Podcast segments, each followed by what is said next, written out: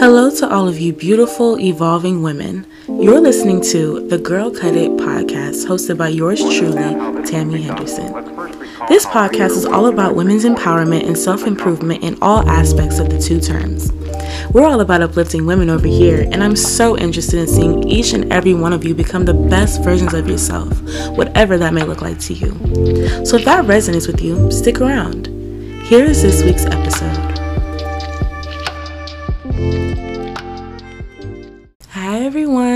How's it going? Hopefully, you had a better week than I did because, child, this was a very long week for me. I mean, I had so much just stuff going on, and it was Christmas, I had presents, you know. It was like a good week and a bad week at the same time. But you know what? Sis got through it. So here I am in my room cranking out some content for you guys because I love you and I know that people are waiting on this episode to drop. so, this is the second episode of my communication series and it's all about reading the room and code switching while remaining authentic in the process. So, something that I think is really important and beneficial is studying your audience. And I know I say audience in a formal manner, but what I really mean is new people in your life, you know, old people in your life, friends, colleagues, whoever it may be it's important to know who you're talking to and know the type of person that they are, the way that they may handle things, interests, and sometimes politics, but not always because that just causes unnecessary tension if they disagree with you. but these are all factors that should be taken into consideration when speaking with these people, and let me tell you why. Everyone's different. One of my friends is more on the sensitive side, while my other friend is hard headed when she asks for advice, while someone else I know would say, okay, I can take it, just lay it all out there. So, in essence, it's not a good idea to use the same approach when talking to other people. I silently observe everything so that I can know the best way to be there in times of need, but also because I think it's important to make others feel understood. I feel like a lot of miscommunication comes from people feeling like no one understands them.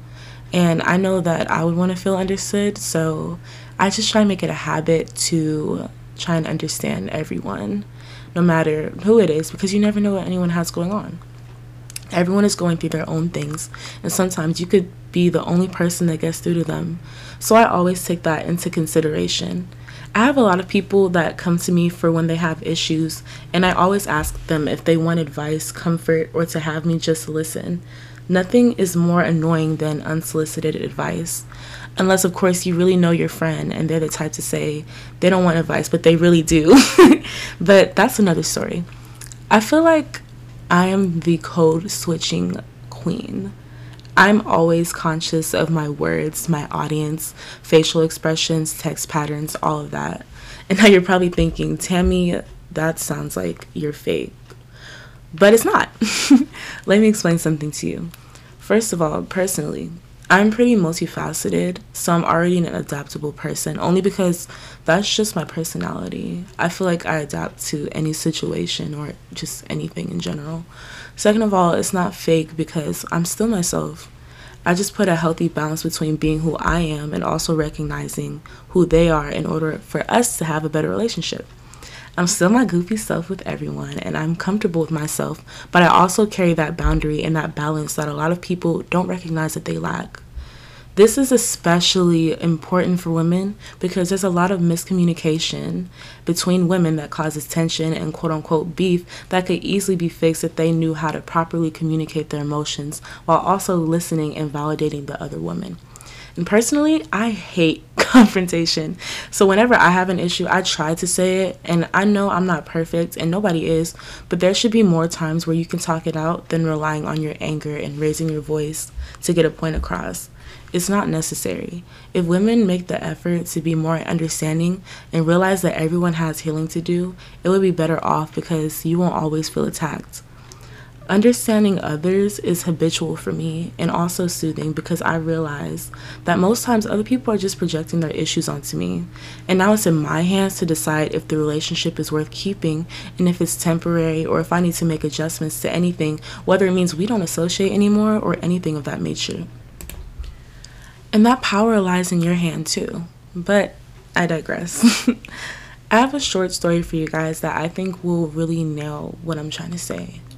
So, there are those who go to therapy, and the hardest part is picking a therapist. Some people are looking for different requirements in their therapist or a therapist that specializes in something. Others may look for relatability or they may prefer a woman to a man or vice versa. This is not for no reason, I assure you. People know what they like and what they don't like, and these factors matter because everyone's different. And a therapist that seems like the best therapist in the world to one person might be the worst to another. So now think about that in terms of approach when it comes to your interpersonal relationships. If you have a friend that's upset and you know they're more on the sensitive side, then it's not a good idea for you to be blunt and be aggressive in the way that you handle them in their most delicate moments. I'm not saying you have to be soft or anything like that, but at least soften up your approach when it comes to them so they also feel comfortable. It also helps you develop better communication skills and embrace a part of your femininity by working through the uncomfortable parts, if that seems uncomfortable to you. It doesn't have to be all the time, but definitely just make it a habit to be observant. I can bet that you will have better communication with your friends or people in general.